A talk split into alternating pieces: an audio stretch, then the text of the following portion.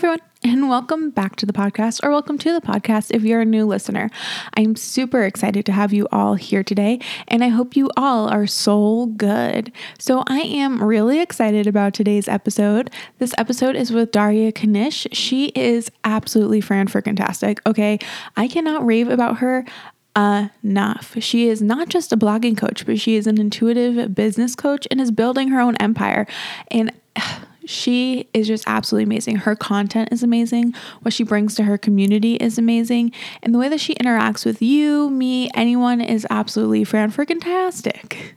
So, honestly, after this episode happened, like after I interviewed her, I wound up signing up for a clarity call and I was super amped about it because here's like a little teaser.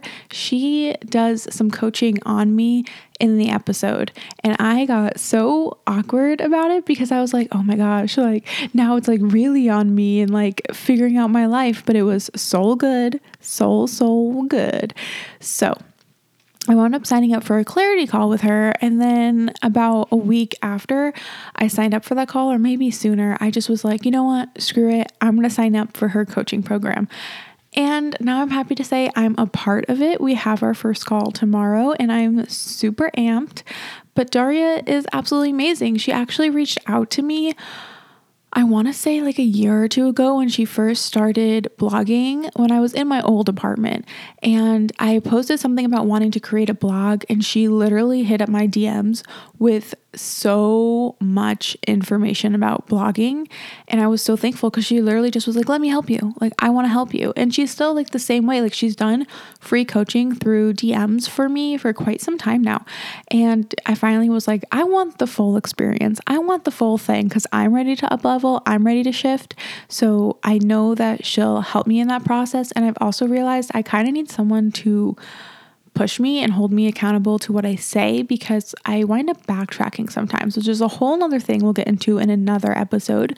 But yeah, this absolute this episode is absolutely fantastic. So before we get into it, before you hear all of the beautiful, wonderful information about spirituality, intuitive business, blogging, there are so many hidden gems in this episode. But before we get into it, let's talk about what I'm grateful for and how I've put myself first today. So, today I am grateful for, hmm, myself. Uh, yeah, I'm grateful for myself because I'm really pushing myself outside of my comfort zone and I'm really tapping into my power and allowing myself to up level in ways I only imagined before. So I'm really grateful for myself. I'm really grateful for the transitions I'm going through, through the shifts I'm going through. If you listen to episode 11, I'm pretty sure yeah, episode 11, I talk about the shift. So totally listen to episode 11 to really understand what I'm referring to. But I'm really grateful for myself. I'm grateful for my shift and I'm grateful for pushing myself and how I've put myself first today. Again, my morning routine, it comes in clutch, okay? When I do my morning rituals, when I meditate and do breath work and move my body, the energy for the rest of the day is absolutely amazing. I feel so good. I feel so empowered and I feel motivated to take on the entire day. And I also put myself first today by making sure I ate before I have another interview coming up. So I'm not starving at the end of that interview. So, two ways I put myself first today. I love those ways. They're absolutely fran friggin' tastic. I think that's my new thing. Fran friggin' tastic. So, I don't want to ramble on too much longer. You know the drill. Interviews are a lot more longer than my solo episodes, so I don't want to take up too much time. So let's just get into this absolutely amazing, divine, beautiful episode. Hey everyone, welcome back to the podcast. So today I have Daria Kanish with me. Welcome, Daria. Hey Emily, thanks for having me you know what? Thank you for being here. I'm super pumped about this interview. I've been wanting to do it for so long, so I'm really happy that this is going on. So, I'm going to start off with some intro questions. So, what is something that you're grateful for today? Well, today I'm super grateful that I woke up at the exact time where I could watch the sunrise while sipping my matcha, and it was the most perfect morning moment I could ever imagine. That sounds so beautiful. Yeah. And just cozy. Oh, and then how have you put yourself first today? Well, I spend about like four hours on my morning routine. So that's pretty much my entire morning of putting myself first. It's always involving um, breath work, meditation, workout, the aforementioned matcha that I talked about, yeah. and like all these things. So I definitely like to start my day like having first filled my cup before I go speaking to clients or helping anyone else. Yeah, totally. It's really good to have like a set type of thing going on for yourself. So mm-hmm. now I'm going to also do get to know you questions. These are like speed round questions for fun. So, what's your favorite form of self care? Well, normally I'd probably say something like baths because I do love them. But recently, since the start of the year, probably my favorite form of self care has honestly been discipline because I realized that once I actually implement discipline into all the things I want to do, then suddenly everything else becomes easier. I have more space in my day. I'm able to actually do that four hour morning routine, like I mentioned, and have time for myself, like my friends, family, partner, clients, and just live a life that's actually fitting what I envision my dream lifestyle to be instead of just having to make my business fit my life. So, yeah, discipline. I really like that too. Maybe we'll touch on that later on in the interview. So, what is your go to breakfast of choice? You can tell me the food, the drink, whatever it may be. Mm-hmm. Well, I take typically don't really eat breakfast because I do intermittent fasting and I'm just not super hungry in the morning. So my breakfast is a bulletproof matcha usually. So like, you know, bulletproof coffee, but I do bulletproof matcha. Yeah. I'm sort of known for them. I post about them all the time on yeah, my stories. Really. Yeah, you got but, me to buy matcha. oh, amazing. My goal in life. but other than that, probably just like a good old avocado toast or something. the simple, or I guess the simplicity of avocado toast. I love avocado toast and I like to throw like tomatoes, sauerkraut, whatever else on it. Um, what is a topic that you're currently learning about that really interests you? Well, I'm sure we're going to talk about this later, but intuition and the science of intuition. So I've been looking through like PubMed articles, like scientific articles, and seeing what the connection is between not even just neuroscience, but also health and intuition and how all these pieces come together and how intuition is actually a vehicle for creativity. And um, I'm just so fascinated by all these concepts. And I think that there's not enough people talking about it. And intuition seems like this huge, like woo woo concept that no one understands when we have the science to prove it and show how it works. And I want to be the one that kind of makes it more approachable to people who don't have the time or knowledge to be searching through all these scientific articles. Yeah, totally. And I, I agree with you when you say not enough people are talking about it or not a lot of people are talking about it because I don't see that many people really talking about intuition and how to incorporate that incorporate that into your life or even how to like find intuition. I'm really mm-hmm. excited to talk about that later on. And then how have you stepped outside of your comfort zone recently? So it might seem a little counterintuitive, but for me, it's actually getting in a way a little bit more vulnerable but also receiving. Like i have a really hard time receiving from people um, from from clients from mentors even from friends and family. And i didn't even realize how bad it was until lately. So i've been just learning to ask for help and appreciate when people do offer it versus just being like no i have to do things myself or no i have to do it my way and just sort of releasing all of that. I think I have a problem with receiving too, now that you mention it. I'm very much like, I don't need help. I can just figure it out on my own. And then like I'll ask for help and then I'll feel bad for asking for help. So be like, never mind. I'll do it myself. Um, and then what is your favorite aspect about yourself and why? I think probably my curiosity. I've always been kind of a curious kid, and it just makes life more fun and worth living when you always kind of want to go deeper on things and discover things. And it's kind of what's led me to where I am now. It's one of my core like business values as well. Oh yeah, I remember seeing that in probably like one of your posts from last week, I think. Mm-hmm. Yeah, I really love curiosity. So now I want you to just introduce yourself, tell me who you are, what you do, all of that fun stuff. Yeah, so I'm Daria, and if you forget how to pronounce it, just think Arya from Game of Thrones, but then throw in a D at the beginning. It's always how I tell people. so I'm an intuitive blogging and business coach. I partner with multi-passionate women, and I help them create a soul-aligned, thriving business and reach 5K months quickly using my unique blend of intuition, mindset, and high level strategy. And I also provide blogging courses and programs where I teach you how to create and grow your badass blog, start monetizing immediately, and then turn it into a blogging business. So I kind of got two elements going on there. Yeah, totally. Yeah, there are two elements, but you're killing it from at least my perspective of everything. So before we talk about like what you do, I want to talk about like how you got there, like your past. I really really love talking about people's journeys and how they became who they are now. So I know you said you weren't born in America, you had to like transition that whole situation. So, what was your childhood like, and how did that shape you into who you are today? Yeah, so I am an immigrant. I was born in Ukraine. And um, if anyone knows about Ukraine, it's definitely been in the news quite a bit. There's been a lot of economic situations, there's been wars, there's been a lot of crazy stuff happening. But when we left, it was basically because it wasn't the best economic situation and it was really hard to find a job. So basically, my dad came here, my mom and I followed. And I grew up being a very creative kid, especially in those first few years before I even came to America. Like I always loved um, getting on tables and like sing poems and songs and like all the stuff. And I love that. I was just, yeah, I loved all of that. And I loved adults, like an adults love me. And I was always kind of like trying to fit into their areas and zones and everything. But then when I came here to America, things were a little bit different because I struggled to really find myself and to make friends. I was always kind of this um, a little bit shy kid, but more so like insecure because every time that I would try to be myself, it wouldn't resonate because I was considered like the the freak, the weird girl who came here, and like all of my traditions were different. The way I spoke was different. Um, the things I liked were different, and I just didn't understand why every time that I was just being my authentic self, that I was essentially burned. And yeah, if you can guess, I can definitely picked up a lot of trauma through that that I've had to oh, work yeah. through over the years.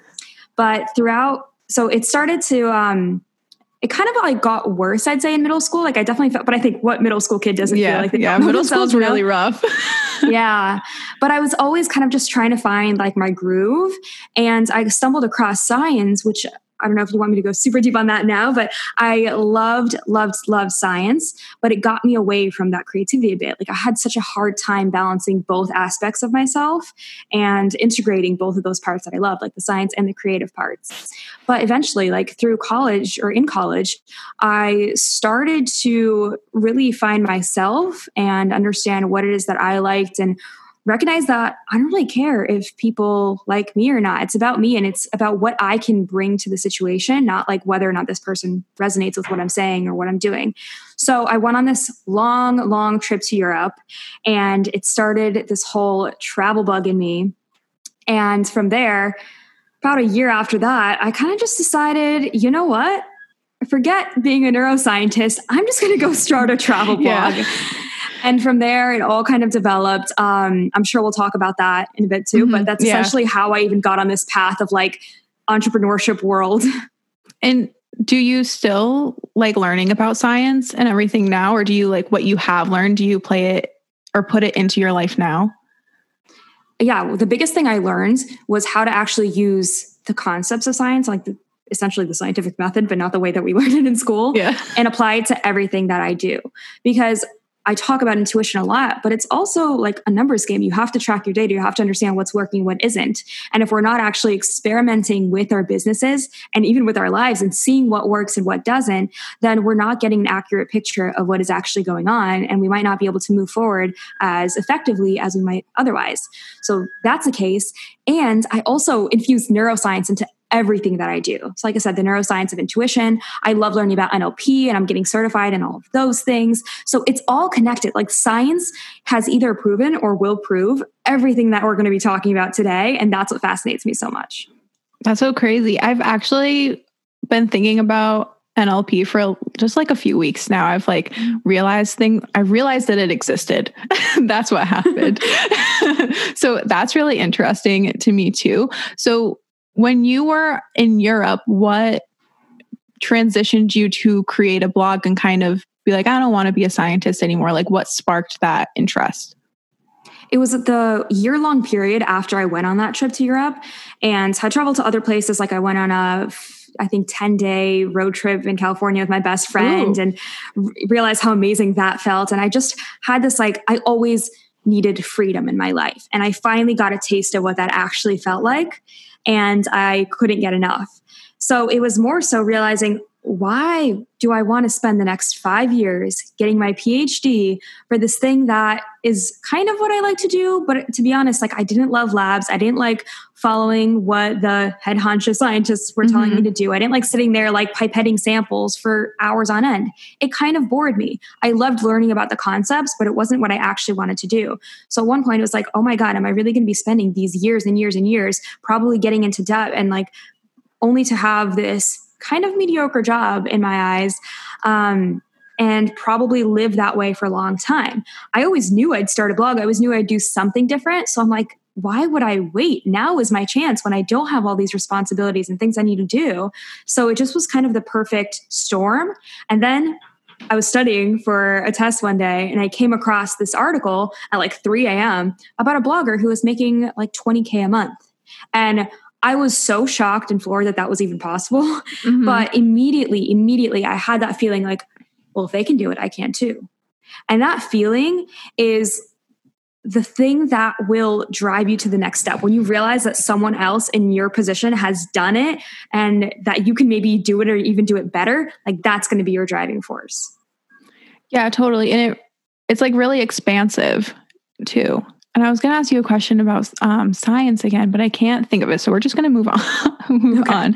So, do you still blog? Are you still incorporating that into your life right now, or did you take a break from it? The thing I learned about blogging is it's all about storytelling. And I don't mean treating it like a diary entry like everyone did in 2011 when blogs were like a huge thing and everyone yeah. and their mother had it. yeah. but I mean truly storytelling. So anytime you have concepts to bring up, anything you're trying to educate to people, infuse story into it. How can you relate this back to something that your ideal reader has experienced before and might relate to? And that's the quickest way to form a connection with someone. So what I learned through blogging was that everything, everything requires storytelling. So now I take those skills that I learned and bring it into my coaching business whenever I'm teaching my clients, whenever I'm posting on social media. But the old blog, the travel blog, it no longer really exists. It's still out there, but you it's kind of hard to find. However, I am working on a new blog now, and this blog is really just everything that I love talking about now. So it's about business, entrepreneurship, creativity, intuition, wellness, practical spirituality, all these things. And I'm basically melding them together and showing people that you can be multi passionate AF and still have a blog that makes sense and includes all of these things that you love to do. So, what was the blog name again? You wound up cutting out during like just when you said your blog name, and I was like, what a coincidence that that's when you cut out. So, what was the name of it? The Wild Creative. Okay. And that's your Facebook group name too, correct? Yes, it is. I really love yeah. that name. And so, with blogging, are you doing it in a way where you're just like talking about what you talk about on your Instagram, or are you going to start implementing other things into it? It's definitely a different strategy. So for Instagram, think about it. People are there to just scroll and get the information that they need quickly and be entertained, right? So mm-hmm. we have to address it in that sense. Like we have to give people what they're looking for in that short 2200 characters that you find in a caption and then along with the photo. But in blogging, you can go a lot deeper. So I definitely am a huge fan of repurposing content. So I say, write the blog post first, make it like at least a thousand words or even 3,000 words. From there, you have at least two or three Instagram posts that you can literally pull from.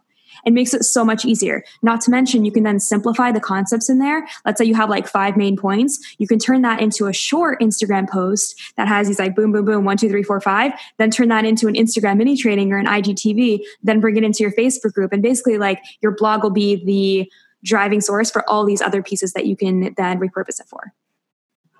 Yeah, so they're they're similar in a way, but they're also extremely, extremely different because of the way that people are taking in the content and what they go to those platforms for.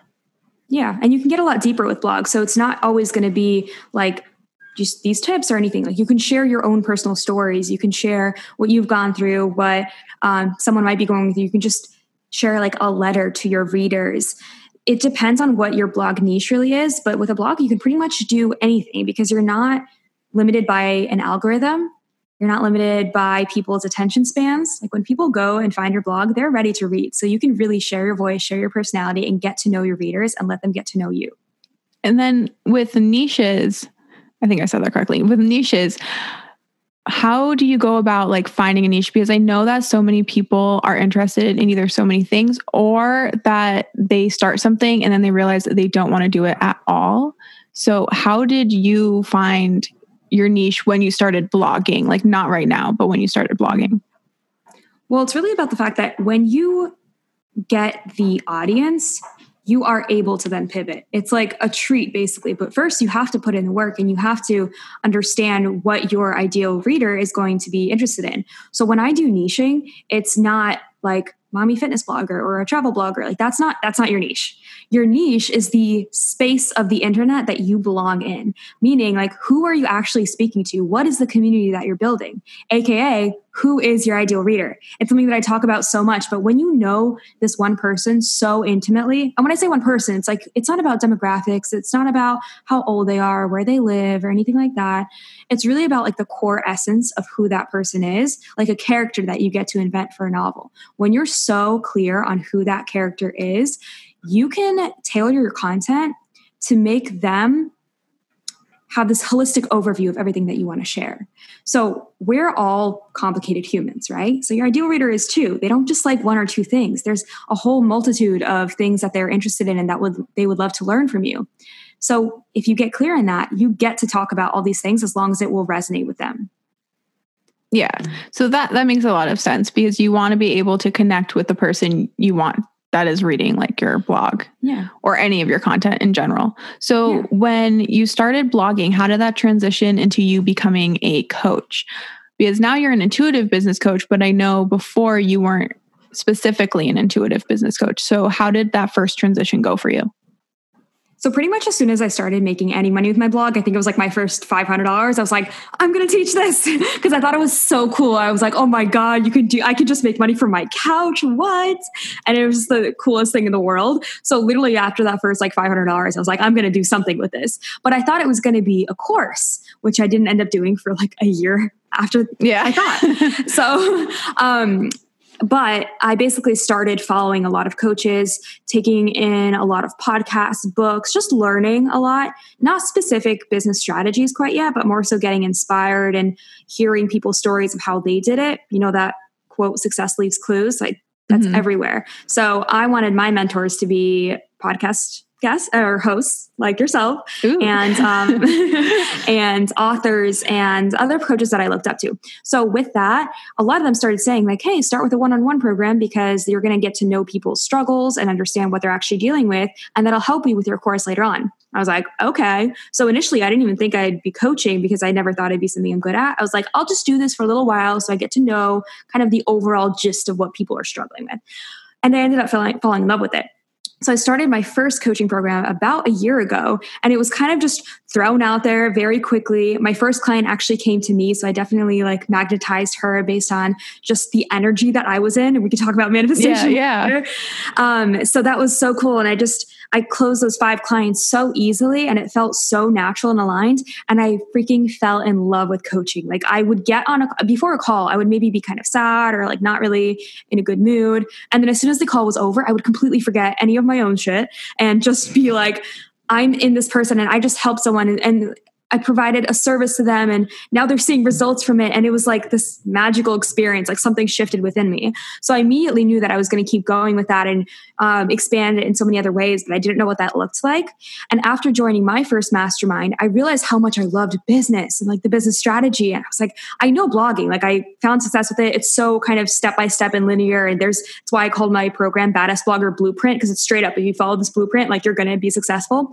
But with business, it's like, um, it's more of an art than a science actually because it is about just what is going to work for you how can you take your unique skills and passions and what you're interested in and create a business that actually makes sense for what you love to do instead of trying to fit this idea of a business into like things that you're interested in or things that you want to teach I don't know if I answered your question, but I kind of just wanted to. No, I'm pretty. Yeah, you answered my okay. question, but you also brought up. Um, so we'll talk about manifestation a little bit, and then we'll, what I think it'll transition into what you're doing now as well.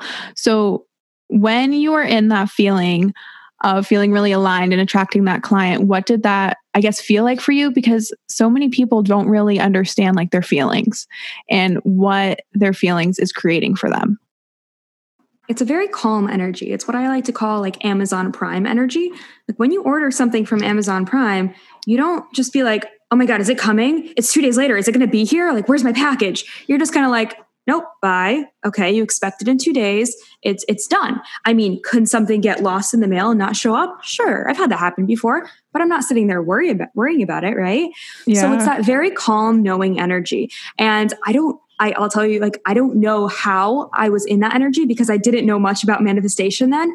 I just knew that I would close those five clients. I knew that my second launch would be my first 10K launch. It was like this inner knowing because I think that part of it was that I was so excited about what I was doing and so passionate about it. And I, that naivete almost like helped me in a way because I didn't know all the things that could possibly go wrong. And secondly, I work pretty well under pressure and I just needed to make money. Like people don't really talk about that, but sometimes you just got to do it. Like you have no other choice because I wasn't going to go back to a nine to five. So if it wasn't oh, this, oh, yeah. it was going to be something else. So if I wasn't going to make this work, like I would have found something else that to make work. So I might as well just figure out a, a way to make this work. So it was like a mixture of those two things. Yeah. And would you say that the feeling of freedom helped you like continue forward too and like want to pursue all these things because now you were feeling like this freedom of making money and having like your own schedule? I'd say a little bit, but lack of freedom was no longer an option once I got a taste of it. So I was yeah. definitely never ever going to work for someone else. Um, not that I ever really had. Like I did have, you know, like I never came from corporate like a lot of people. That was never going to be mm-hmm. me. And even in the science career, it's not a nine to five. It's like kind of a weird schedule and everything. So I was never not going to have freedom. So I wouldn't say it drove me. It was almost just inevitable. Yeah, that would make sense. And like even now, because like for me i've never worked like a nine to five but i've worked for someone else and then when you feel the feeling of what it's like to not work for someone else that can completely transition where you want to go and your ambition and what you want to do mm-hmm. yeah. yeah so with coaching and getting like a taste of coaching and seeing what it was like what helped you continue forward with coaching knowing that you were going in a direction that you really wanted to go in Hmm. I don't know if it's anything that really kept me going except for the fact that I enjoyed it. Like I've definitely okay. had moments where I was like, oh my God, can I do this? Should I quit everything? Like F it all, you know? But again, it was almost that inevitable. Like, I have to do this. What other choice do I have? Like I can pivot all I want, but I'm never going to quit. And I think it's that resilience that really gets people to the next level because there's this quote, I think it's like a meme out there where you could be um, like you could not have anything for five years and then on the sixth year be the biggest thing on the planet. And that's so true yeah. because all these overnight successes that we see, you don't see the 10 years that went into before that, before they got the overnight book deal and became the number one bestseller, before they, um, you know, had a 100K launch and like hit seven figures seemingly overnight. It's like you don't realize the work and all the the foundational aspects that went into that. Okay, yeah, that would make sense. So when you decided to start transitioning into intuitive business coaching. How did that come up for you? Like, when did you decide to transition and how did you know that you wanted to transition? I think I kind of always knew as soon as I started like falling in love with the business aspect, I knew I wanted to teach business and I started to. I actually had my first business client, I think only four or five months into coaching in general, but it was sort of low key. It was kind of secret. We started off as blog and business, uh, like a blogging coach. And then I sort of realized you want to start a business. So I'm like, let me just try this out on you. But I realized that it wasn't just the strategy I liked teaching. Like that kind of bored me a little. Like I love it, but I'm not just going to tell someone what to do. That's essentially consulting or teaching versus coaching. So I realized the parts that I was really good at in coaching is unraveling and, unveil- and unveiling things within people that are their own success codes and clues of how they're going to get there. So recognizing that skill set that I had and what I was able to do for my clients that is just it's just different than just teaching them how to do business. There's just so much more to it that I sometimes struggle to explain, if I'm being honest, because it's not something that we talk about, like I said, very often. So it was recognizing that success is not just strategy. It's like 50% strategy, 50% mindset. But when we talk mindset, like there's so much that goes into that too. So it was just more fun to do the intuitive business because there's so many more possibilities. And you'll notice me talking a lot about fun because I'm an Enneagram 7 and it's like a huge driver in me. I always do everything, I always make everything a game. I always focus on pleasure. Um, and this was fun to me. This is enjoyable. So, how about you tell me a little bit more about intuitive business coaching and what it is? Because I'm sure not a lot of people really know what intuitive business coaching is. Yeah, I feel you. Like I said, it's something that I struggle to describe too sometimes, but I'd say intuitive business coaching is really all about this new paradigm in business. It's about releasing old stories and expectations and shoulds about what the path to success should look like and tapping into your inner knowing to help you make business decisions. Because when you're able to pair the strategies that just work with the intuitive pings and nudges of what, for some strange reason, you know will work for you, you get to live your life as a rule breaker who gets whatever the fuck she wants. And that's my mission. I want everyone out there to know and really integrate the fact that you can be, do, and have whatever the fuck you want, and you can do it your way. So that's what it is. That's what it means to do intuitive business. And what would you say intuition is? Because there's a lot of people, at least in my life, that don't really know what intuition is or how to grasp it or use it or even acknowledge it. So, what would you say that intuition is? I'd say intuition is a knowing of something without understanding why you know it. Now, there's a lot of different types of intuition. That's part that's part of the reason why a lot of people don't understand it. For example, I like to start people off talking about interoception. Have you ever heard of interoception? I actually haven't. So you want to tell okay, me about so that? This is, yeah, this is like a body intuition. So a lot of times, like we just know something, and you've probably heard about the different clairs, like clairaudience and clair. Yeah, right? yeah. I don't even touch on that some like sometimes because it feels too woo for some people, and I like to work with a lot of practical people and break through that belief of what intuition actually means.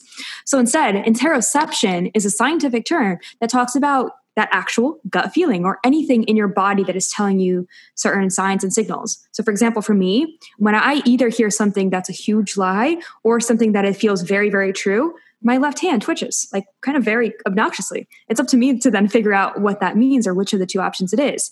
And when I'm feeling anger or fear, I feel it in my heart space. It's like hidden beneath layers, but I definitely feel it there. And sometimes it takes meditation or um, a workout or some kind of like embodiment practice, like dancing, to really feel that. But you start with these little body nudges, and they're like the um, almost like the the gateway drug to intuition because they're easier. You can actually explain them a little bit more because if you dive into the science it makes sense that your nervous system is reacting to all these things going on in your life. And it's it's literally just your nervous system like pinging you in different places you know yeah. But then from there, there's like so many other types of intuition. So, like I said, there's just that knowing that happens where you just know like something's going to work, something isn't. You know whether a person is someone who is going to be a good influence in your life or someone who's going to be toxic. We just kind of feel that around people. And for me, I'm very clairaudient. So for me, like when I'm speaking or talking or coaching, especially, I'll often say things to my client or to someone that they just start coming out of my mouth and I am listening to it as I'm saying. And I'm like, I have no idea where this is coming from. So some people, they're like, okay, that's the universe that you're channeling that's working through. And then other people are like, no, it's all these experiences and things that you've picked up that are just in your subconscious mind there's both sides. You can believe in one or the other or both. It doesn't really matter. The fact is, your intuition is still there. We are all intuitive. We've just been conditioned to not listen to it and not trust it because, well, it doesn't make sense, right? Yeah. It's not something that is really well known either or I guess uh, so many people want to just like go a specific direction in life, or like we're told to go a specific direction in life and do the motions to get through life.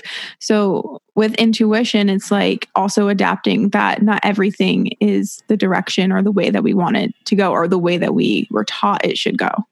Yeah. And I think there's so many ways to get to the end result that when people start to look for answers of like, how, how what's the answer to this one thing? How do i do this one thing? It's because i think there's only one direction but there's endless paths to get to where you want to go. You just have to analyze and see if the path that you're on will actually get you to that end goal. Do you think that people can start blocking themselves from being in tune with their intuition? Yeah i'd say every single time that you don't listen to your intuition you're blocking it. How many times have you looked back on something that happened and you're like oh i knew that was the case. I knew that would happen so listen to yourself next time. Practice with the little things. And then the more you do it, the more you build up that trust muscle.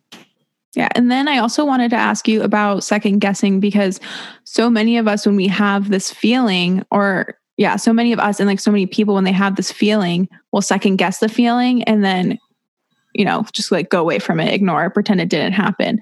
So, do you have any like comments, I guess, about second guessing and how that plays a toll in like someone's life? Well, let me ask you, have you felt that way? Have you ever looked back and something that you second guessed, you ended up not taking action on, and you look back and you're like, oh crap, that was my intuition? Yeah, totally. Can you give Yeah. me an example and I'll walk through it with you? Um, now to think of an example. So there's actually there's been a few things when I've like wanted to pursue something and then I've talked myself out of it. Do you want to give us a specific example? now I'm interviewing you now. Yeah. you host you host the podcast now. no. Um so I guess one of them was when I was like, I really want to pursue, I'll go with coaching. I really wanted to pursue coaching. But then I did the whole, I don't think I know enough to coach, or I don't have like a, spe- I'm like not really specific with who I want to coach. So then I was like, ah, maybe it's not for me. So when you had those feelings of like maybe it's not for me, what were the actual thoughts going through your head about it? That I don't know enough, that I'm not knowledgeable enough in that like area, that people won't like work with me. Those are some of them. Okay, so then when you, I don't know if you can like put yourself back in that space. So let's try body first. So when you were thinking about the idea of coaching, did it make you feel expansive, like almost like wanting to gain up space, or did it make you contract and feel small? It made me feel expansive, like I was very much like going in the right direction. Okay, so then when you were starting to doubt yourself and that imposter syndrome came up, what were you feeling in your body then? I was like, I'm running away from everything. so I guess like really like the fear was surfacing in my body, which led me to be very like tense and like stressed and then get overwhelmed. And then that usually for me shifts into like tears and sadness and mm-hmm. just like curling into a ball. Okay, so then when you had those fears and things which are very legitimate, right? Like we feel them. It is it is pure like body function sometimes. So when you were feeling that, was there something else in the back of your mind that was like, Emily, like stop it. You got this. Or like, what are you telling yourself? Like you know you can do this. Was there that little voice and what was she telling you? Yeah, she was she was basically like you well one it was like you don't know until you try. So you're stopping yourself from trying. And then two was like you know you can do this. It's something that like you want to do in the direction you want to go in. So you know, like what's happening? Like why are you doing this? Like you can do it, but then it's like I ignore it and then I'm like you don't know what you're talking about. you don't know what's going on. Okay, so then what you just described before the whole stopping yourself and saying what's going on, how did you feel just now? Because you had a smile on your face. Um, I guess just like light.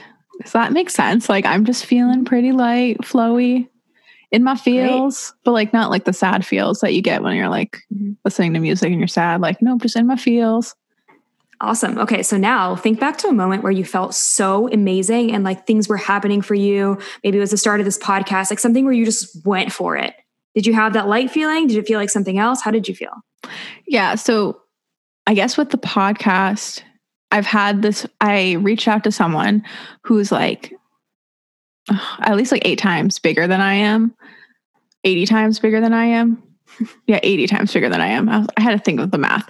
And I like put myself out there and I was like, hey, you want to be on the podcast? And they were like, yeah, I'd love to. And I was like, holy crap, this is amazing. And then I was just like really amped up. I was super pumped, super excited. I mean, like I still am, obviously, but I felt like very much in my energy and like lit up by everything. Great. So what were the thoughts going through your head right before that happened? What made you take the jump and actually reach out to them? Oh, well, I was like, if I don't like reach out, then it's like I'm not even trying. And I was like, I might as well reach out and see what's going to happen because there's no like all the worst that they can say is no. Like, no, I'm not interested. But in my mind, I'm like, but they're going to be able to like talk and like express themselves. So there's like a big drive to say yes.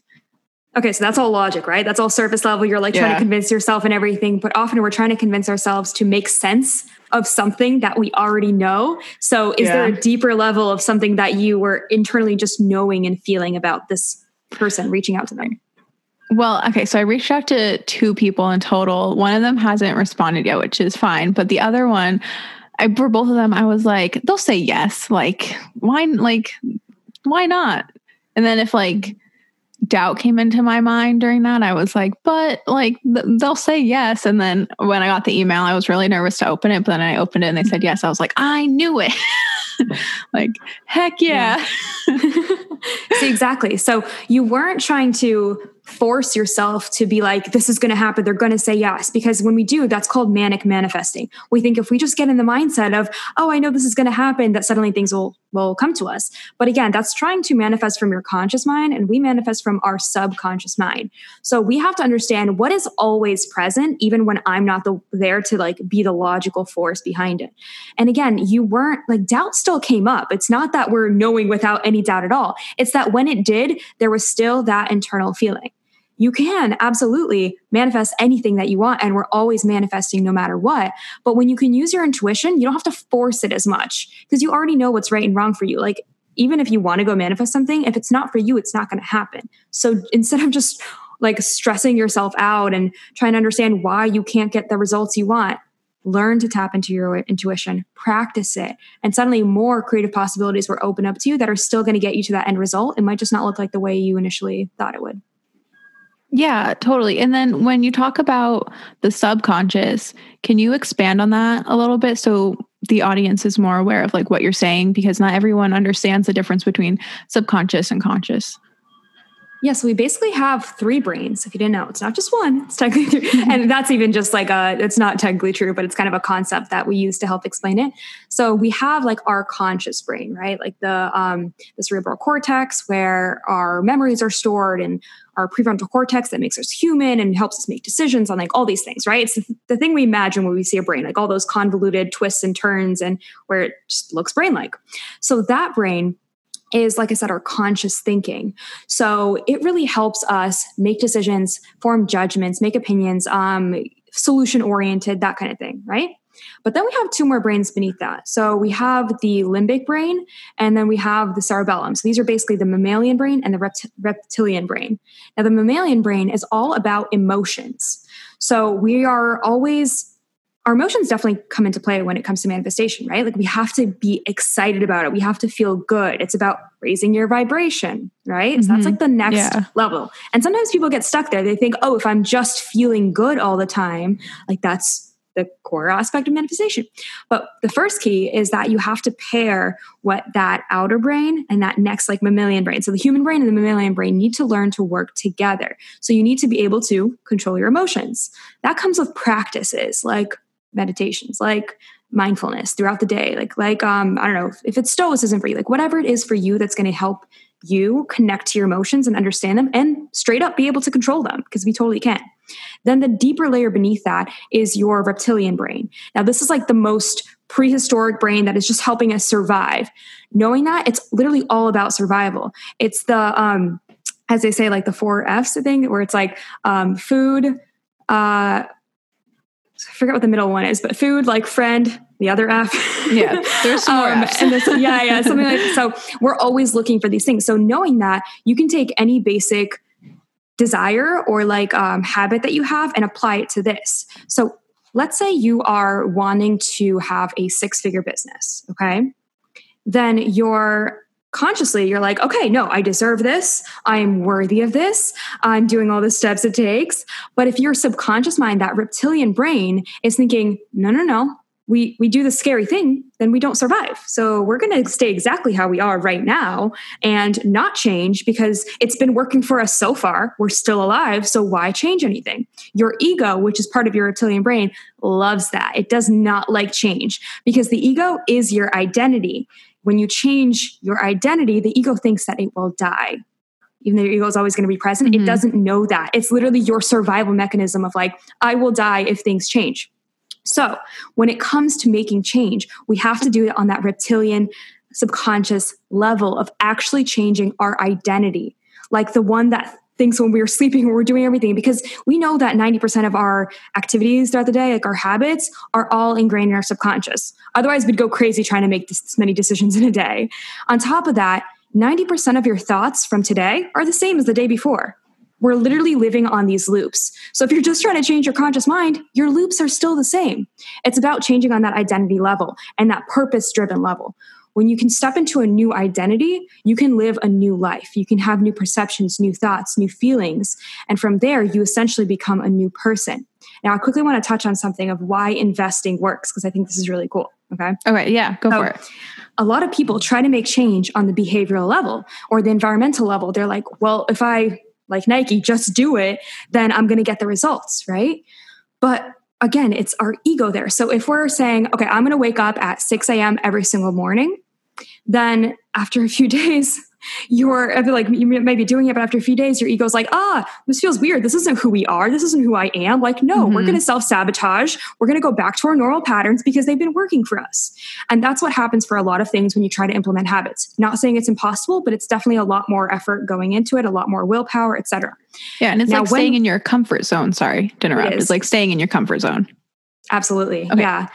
then when we when we actually make an investment, here's what goes on you can no longer go back to your old ways because you have this thought of i am this type of person who spends this much invests this much um, makes this much like attracts this much etc subconsciously you can make a new decision about that but subconsciously that's happening so when you actually make an investment that feels super scary your identity your ego is like whoa whoa no we don't do that. That's not us. Like that's not happening. We don't spend that much money on coaching on uh, therapy on whatever it is. Like th- that ain't happening.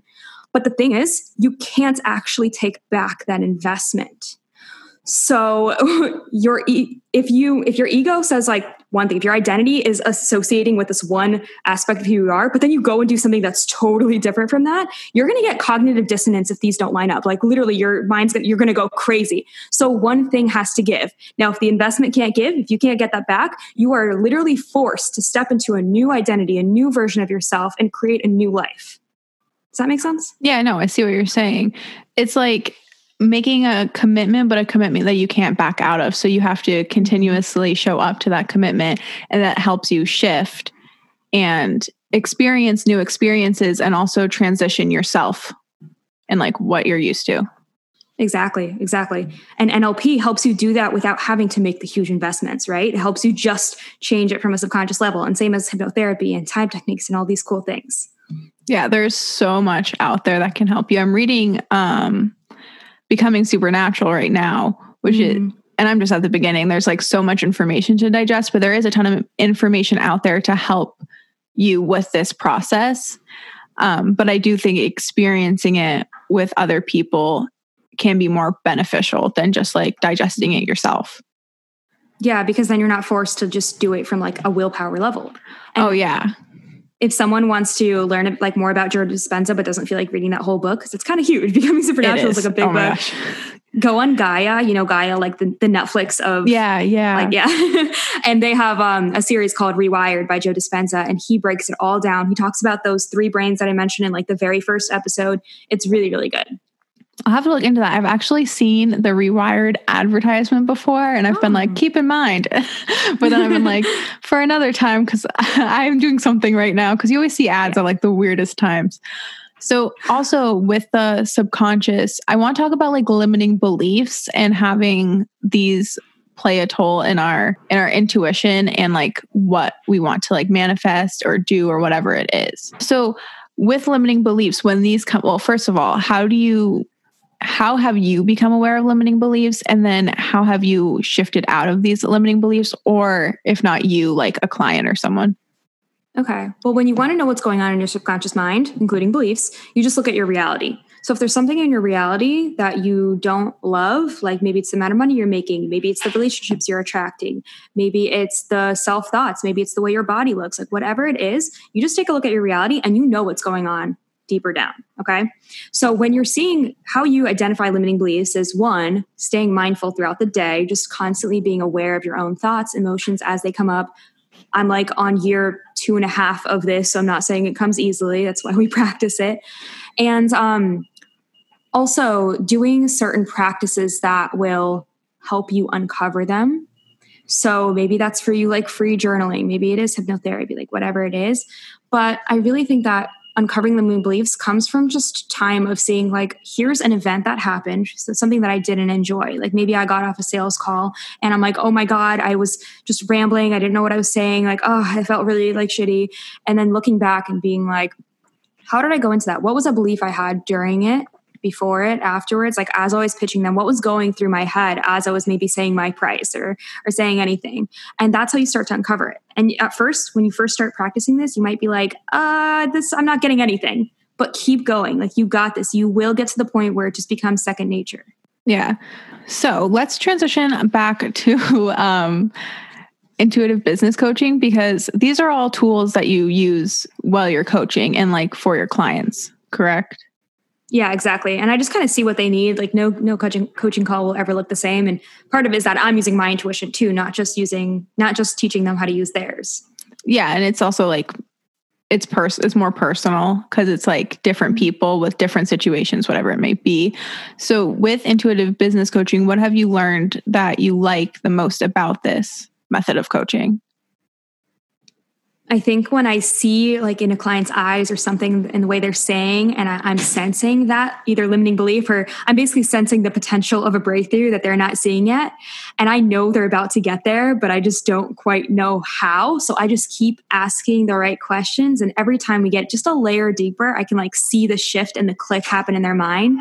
And then eventually we get to the level where it's like, boom, breakthrough and you see their this entire like change in their aura and their face and they're like oh my God. And that is the best feeling. Oh, yeah. I would imagine that's like, and it must be really, I guess, expansive for you too, because you're helping create this, even though it's like mostly them just like talking through it all, I would say. So, with being an intuitive business coach and having this business that you've built, what does a like week in your life look like just to help us see like how this process goes for you throughout the week? Okay so my weeks are kind of all over the place sometimes to be honest so i'm, I'm going to try to explain this in a not all over the place way. Okay. Um, so i really work and i say that but I really do batch my days a lot. So, like Mondays are my CEO days, Tuesdays are my get shit done days, Wednesdays are my call and interview days, um, Thursdays is usually my selling days or more calls or more catch up or whatever, and Fridays is really like a, a check in and um, kind of feeding my business what it needs, like closing and closing up loops. And um, I do my money day, my weekly money day. I look at my finances really deeply, um, kind of get back to clients, sometimes do like random Facebook Lives and stuff. So a week in the life is really a lot of planning in the beginning strategizing, planning launches, my favorites.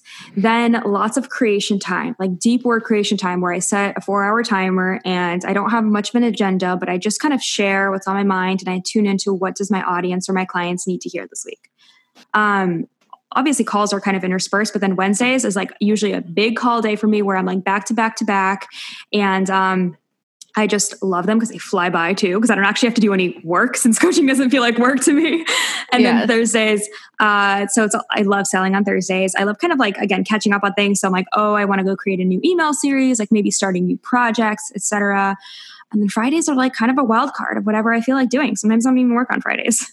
So just like the Fridays is really just a what happened the rest of the week kind of day. Like maybe doing stuff, maybe just chillaxing, whatever it exactly. may be. So throughout the week because you're getting so much done. And like usually I was like a 4 day time span would you say? Sometimes 5 yeah exactly. So how do you keep yourself on track with all of that? Like what do you do to help yourself stay on top of everything you need to do? So it's a lot of that discipline that I talked about before about my favorite self-care. And it's also a lot of like um beginning with the end in mind and reverse engineering. So I know my goals kind of three years from now, but really a year from now, three months from now, um, a month from now. Like I know all these numbers and they change a lot, but it's about just having like an overall kind of again blueprint in order to get there. So then if you keep breaking it down, you'll know what you need to do every single week. And then you have to really focus on priorities. So if you have a list of like 10 priorities, guess what? They're not priorities. So I really break it down to like, what are the, if I could get just three things done this week to move me closer to my month goal, that is then going to move me closer to my three month goal, etc. What are those three things that I can do? And I make sure that I squeeze them in no matter what, no matter how much time it takes, no matter how much other things fall to the wayside, like posting on Instagram and stuff. Obviously, not clients because we're always going to be coaching no matter what, but seeing like where I can just make those the priority in whatever day or whatever, wherever my energy is highest. And then from there, it's like the sand that you use to fill in. You know that analogy with like the rocks and the pebbles Yeah. and then the sand? The rest of the stuff is just the sand that gets sprinkled in whenever I feel like it. But I monitor my energy first. So it's always about energy prioritization, not just time prioritization. Yeah. And then how do you also stay creative and inspired? Because you talk a lot about creativity and how that's one of the core elements for you. Mm-hmm. So, how do you stay creative and inspired throughout the week or just day by day?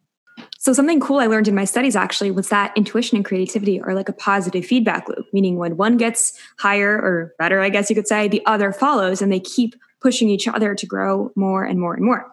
But you have to trust both of them. So part of being creative is knowing that you don't always have to be in a super aligned space and like feeling super vibey to go write or go do some, you know, create a video or whatever. You become a professional when you just learn to put it out there. You're going to have days when you're feeling super inspired and creative, and other days when you're not. But guess what? You got to put in the work no matter what. It's that whole quote of like, um, I only write when I'm inspired. Luckily, inspiration hits every day at 9 a.m., sort of thing.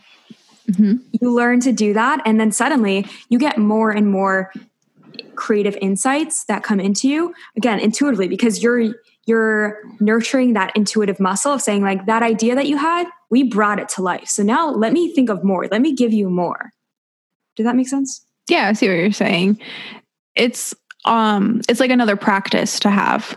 Yeah it's about just setting the time in your calendar. Like you really just have to make time for creativity. You can't expect that it's just going to hit at the appropriate times this week when it needs to but when it says creative block for four hours you just sit down and you create. Who cares if it's terrible? It might be terrible for the first half hour and then it might be amazing. And then other days it's like okay maybe you go into that and your energy is super low and you're just completely not feeling it. It's also giving yourself permission to step away when you need to and go do something that's going to nourish you and come back. It's like a balance between the masculine and the feminine energies and knowing that you can't be ever perfect in both. So have the habits, have the practices in place where you're always able to tune into that creativity, but then let it go when you're just not feeling creative either.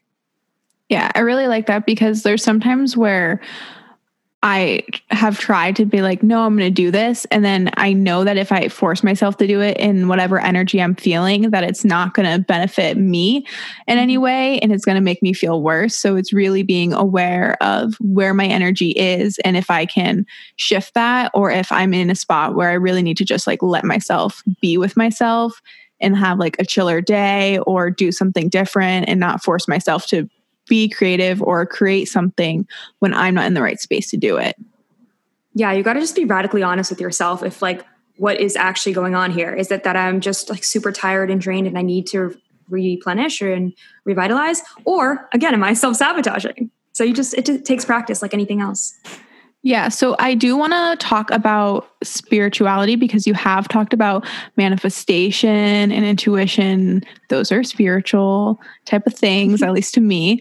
So, what is your spiritual journey and like how do you define spirituality for yourself because it can be so different for everyone?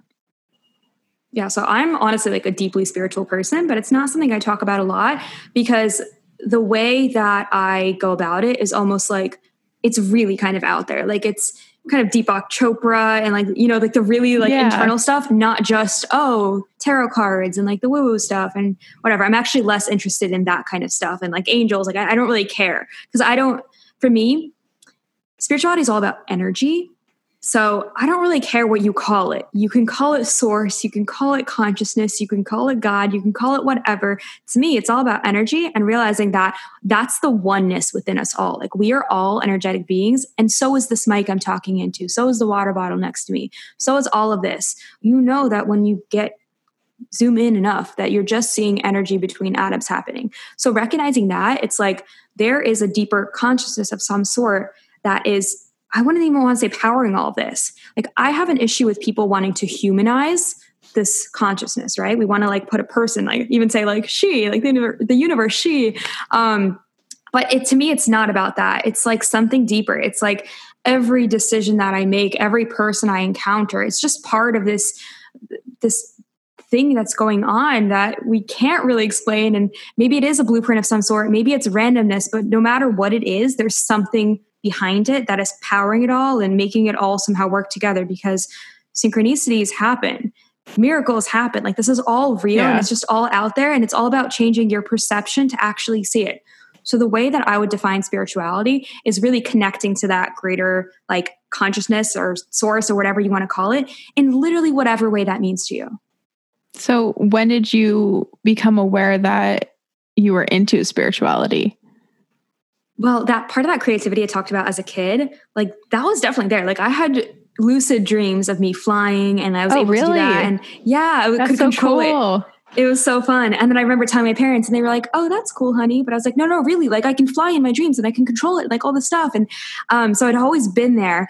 And in high school, I started doing yoga and stuff. My mom was always very like, not spiritual necessarily, but like superstitious and all Ukrainians are a little bit superstitious. Yeah. So she like went and saw a psychic one time and um, I'm a little bit more like removed from that kind of spirituality because everyone has their own flavor, right? And their own Yeah. genre of it. But I always was exposed to those things. So it was just like kind of there. But I got away from it in college because I was like, no, science, like yet if it's not proven, then it can't possibly be real, which is a hilarious argument that people Yeah, make. Because if, you, if you ask someone 100 years ago what's true, like science has not proven a lot that we know for sure is true now. So it's a silly argument. Um, so I got kind of far away from that. And then actually, what happened, I'm just remembering this now, is that in my last full semester of college, so before like i had like a summer semester too but in my last really full semester i had a crazy amount of finals and studying to do for it and people say your senior year is supposed to be easy mine was not i had like biochem and like all crazy stuff like that and it was definitely hard um, it was a lot of red bull a lot of adderall and no i don't have a prescription. So it was like kind of just not doing great things to my body. And three or four weeks of that straight like lots of all-nighters lots of just pushing and pushing and then sleeping lots and then not eating properly and just quickly eating an energy bar or something. And then after that, I thought I was just burnt out, but it, I really just had really, really bad adrenal fatigue, like terrible, where I'd wake up with so much energy at like 6 a.m. sometimes, crash by 9 a.m., wake up again at like noon or 1, crash by 6 p.m., get a huge wave of uh, energy at like 9 p.m. and work until like 1 or 2 a.m. and then not be able to sleep. And it was this continuous cycle. And I was like, oh my God, I feel so out of my body. I feel like I don't know who this vessel is. And it's just nothing felt right. So from there, I actually found, um, you know, Sahara Rose. Yeah, yeah. I found her podcast because I literally went to the podcast app. I was already listening to like businessy and personal development podcasts. I just typed in adrenal fatigue because I actually didn't get diagnosed, and like you guys definitely should, but I kind of use my scientific prowess to figure it out. Yeah. Um, so I typed that in, and hers was the first one to pop up, and it was like how to how I cured my adrenal fatigue. So I started listening to it, and I was like, okay, cool. I got some advice. Started implementing a lot of the things amongst all these other like self care and health practices, but because I liked it, I kept listening.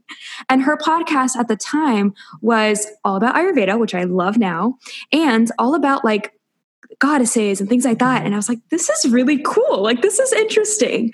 And because, you know, when you listen to a lot of podcast episodes, you get introduced to a lot of other podcast hosts and other people to follow. Yeah. So it was like this expansion of like my network, we'll say, even though they have no idea who I am, but in my mind, they're my best friends. So Yeah. I'm just taking in all the information and starting with basic things like, yeah, meditation. Like maybe I'll, um, I mean, a few months into that, I think I like tried this one kind of more funky meditation. I think it was like a full moon meditation where it was about like chanting and whatever. And I went out of it, I was like, that was weird, but it was really fun. I kind of want to do it again. And it just slowly developed from there. And I slowly got more comfortable with things like oral, oracle cards and like all these other things. And Kundalini was probably like the thing that I'm most into that's out there. Um, and it's constantly developing. And I, it's funny to look back and think like, oh yeah, I knew what I was talking about. Like I knew about my perception of this. And it turns out it was just very surface level. And each time that I think about it more, that I discover something new, it's like you go deeper and deeper and deeper. And I just can't wait to see what else I uncover and realize within myself.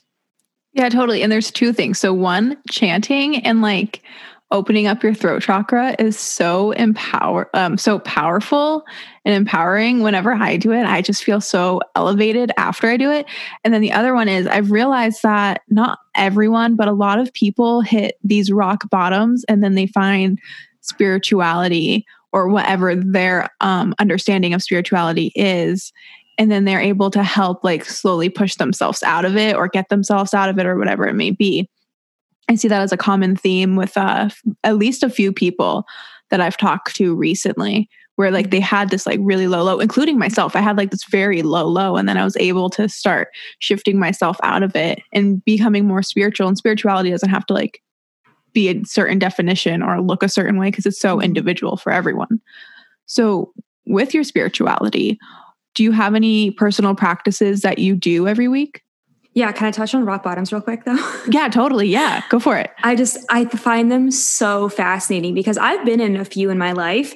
Probably nothing too crazy, but I remember this one actually when I was in probably my sophomore year of college and I was like kind of a partier, but I didn't actually resonate with it. I just thought that's what everyone did. So like that that's the only I've way I knew how to have too. friends. Yeah. yeah. So this one time I just got like super drunk at a bar and um ended up like getting dropped off at my apartment, but I like couldn't find the right one.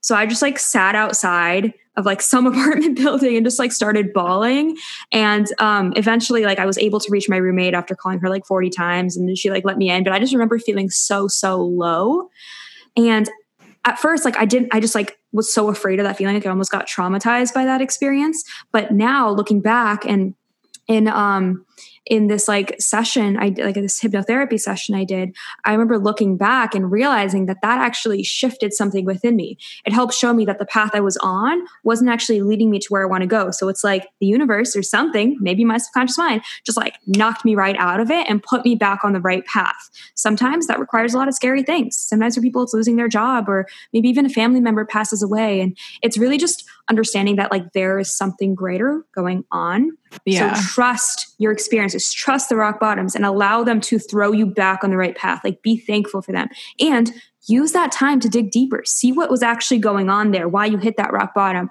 what were the thoughts and beliefs and maybe like limiting patterns that were taking place. And then what was your other question? Um, if you had any personal, like spiritual practices that you like to incorporate every day or every week that help you. Yeah. Okay. So daily, I do meditation. I've been wanting to get into TM or Vedic or something like that, but right now I just do mindfulness meditation. So I put on some binaural beats. I um, just like sit quietly for 15 minutes, and I really tune in and kind of just watch my thoughts, my yeah, body. So not guided sometimes guided, but yeah, not usually. I prefer silent. I started out with guided for probably about a year, maybe even a year and a half, just using Headspace until I learned to do it myself. And I find that when I don't have someone talking to me, I can go deeper and kind of like hit new realms and stuff. Not always. Oh, totally. Same for me. Cause sometimes like what people are saying, I'm, I like, I'm doing something in my subconscious and then someone says something and I get out of it and I'm like, no, like I was somewhere. Exactly. Yeah. Yeah. So that's just like a constant. Um, I've been doing a lot of breath work lately. I actually have a lot of chronic pain sometimes in my back. And that's the only thing like every morning it just gets me out of chronic pain completely. It's all about like really? releasing. Yeah. And yeah, I feel like I've cried sometimes doing it, often doing it. And you get this like whole body tingly feeling. So you might not think that's I guess that's in a way like more about health than spirituality, but to me it feels very, very spiritual because I'm literally just releasing everything here and getting back yeah. to my true nature. I've experienced that in Kundalini, like the yes, tingly nice. and then like me crying. yeah. It's very like empowering and you release so much during it. Mm-hmm. So speaking of Kundalini, like I do the Har meditation, Har meditation daily. You know, yes. so if I, yeah, just like three minutes, nothing crazy, but I do tune in with the Om Namo and I end with the Sat Satnams and the songs and everything. Um, and then so those are like my three daily, but it's it's more so about what happens in between those moments. Those are just practices to help us remember to tune in and how to do it. But it's really about like any moment that happens. So let's say you get cut off in traffic. How long can you make the pause between action and reaction? How long can you extend that awareness that you have going on?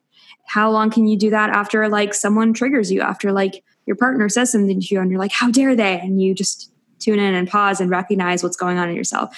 So those are like the daily practices. But then I also love, like I said, oracle cards. I love doing a cacao ceremony. Oh my God, nothing uh, is more heart opening. Yeah. Yeah. Um, I before we hopped on here, I was telling you about the class, which I love doing now, and that feels like a spiritual workout to me because there's again so much release, and you're just like, ah, and you actually make noises during it and stuff. Um, I love Kundalini. My studio around here closed. I've been searching for a new one once this whole pandemic's over. Um, I don't know what else. Just so many little things that I encounter sometimes, and I do for a little bit, and then I release them. I kind of just take what I'm feeling, take what comes to me, see what's in my sphere, and when I'm no longer feeling aligned with it, I just let it go. Yeah, totally. I really like how it's a lot of like tuning inward in the morning. mm-hmm. because that's such a powerful time to tune inward and not like look at your phone and social media or whatever it is and really just focus on yourself. Mm-hmm. So, what is a fun fact about you that not many people would know about?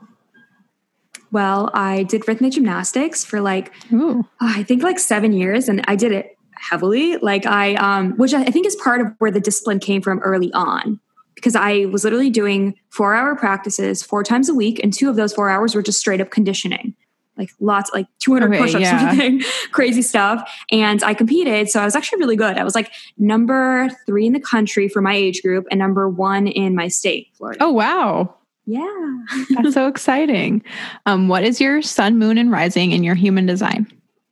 Okay, so sun, Virgo, moon, Capricorn, rising, Libra, which I definitely resonate with. Um, some, not always the Capricorn moon, but now that like I'm loving more of what I'm doing in my business, I definitely see that because I am kind of like get shit done, even though I'm very hard on myself because I'm a Virgo.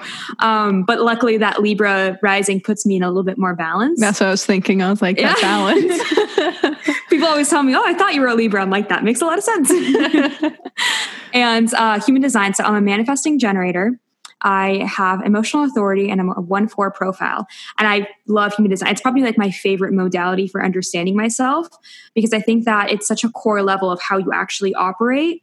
And it's a little bit like astrology to me feels like it's ever changing, but human design is like specific personal things of how you make decisions and how you move through the world. And um, I have like kind of I say like my own personal human design reader, but it just mean that we have calls like twice a week where she reads me specific things and specific energies that going on and what I'm dealing with and helps me solve problems. And it's been amazing. Like I feel like I've never known myself more deeply.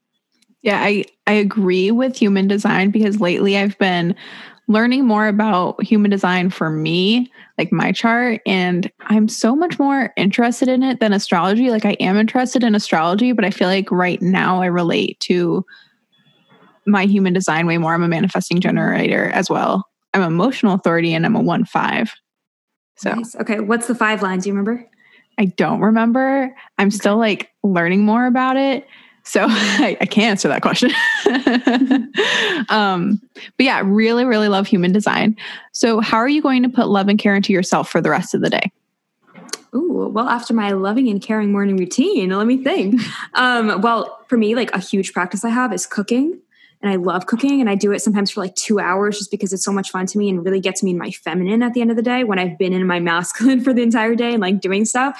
So probably cook dinner. I mean, you're inspiring me to want to take a bath because I mentioned it earlier, so I might do that. Ooh, yeah. Maybe maybe I'll throw on a face mask or something. Who knows?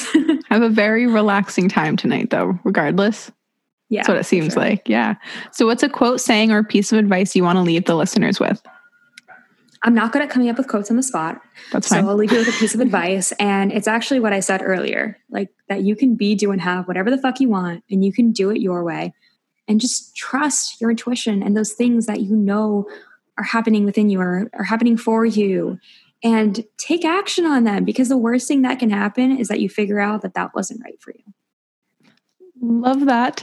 And was there anything else you wanted to mention before we end today's episode?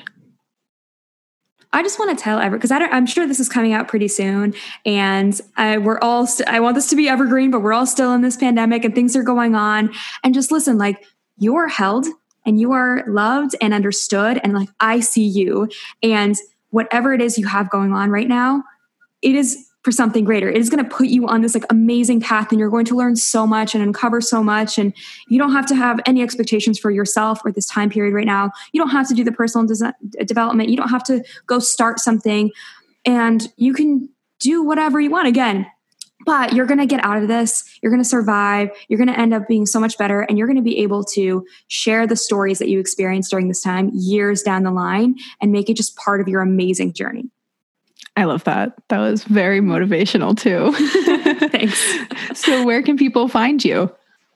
Yeah, so you can find my business page at darya.knysh, D A R Y A dot K N Y S H. And I know you're going to link it because no one knows yeah, how to spell yeah. it. It's going to be in the um, show notes.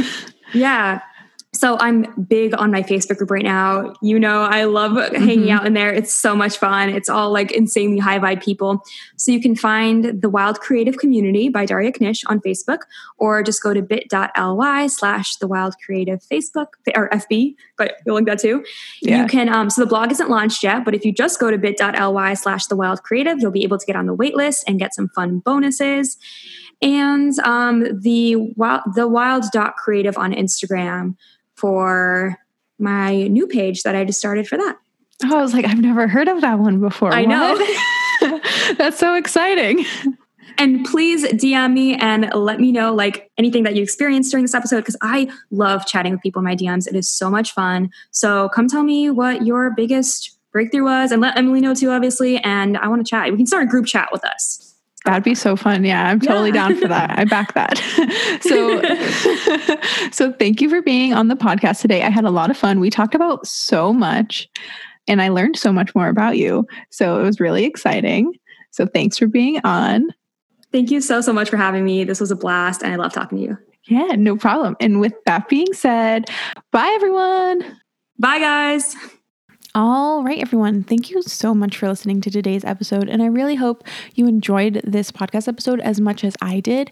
I challenge you all this week to really step into your power and step into your intuition. You know, she gave some awesome tips in the episode and really feel that out, especially when she was coaching me. She really showed you how to tune in more to the feeling of intuition and to the feeling of your power, which is the way I interpret intuition as like your hidden power. So I challenge you all this week to tune into your intuition. If you want to hear more from me, you can follow me on my Instagram, my blog, my Facebook. They're all linked in the show notes as well as all of Darya's socials. So go check her out, join her Facebook group, follow her Instagram. She puts out some killer content, and you do not have to be interested in business or starting your own business to benefit from the content. I would absolutely love it if you rated and reviewed the podcast. Tell me what you took away from this episode. Tell me what you got from this episode. Tell me how it made you feel and leave it in a review. It'd mean the absolute freaking world to me. Again, I want to thank Darya for being on the podcast. It was a pleasure to have her on. And again, if you had any takeaways at all, tag Darya, tag me, share it on Instagram, like hit up our DMs and let us know what you got from this episode and what really stuck with you because it was an amazing, jam packed episode. She knows so much, she has so much knowledge, she's so, so smart.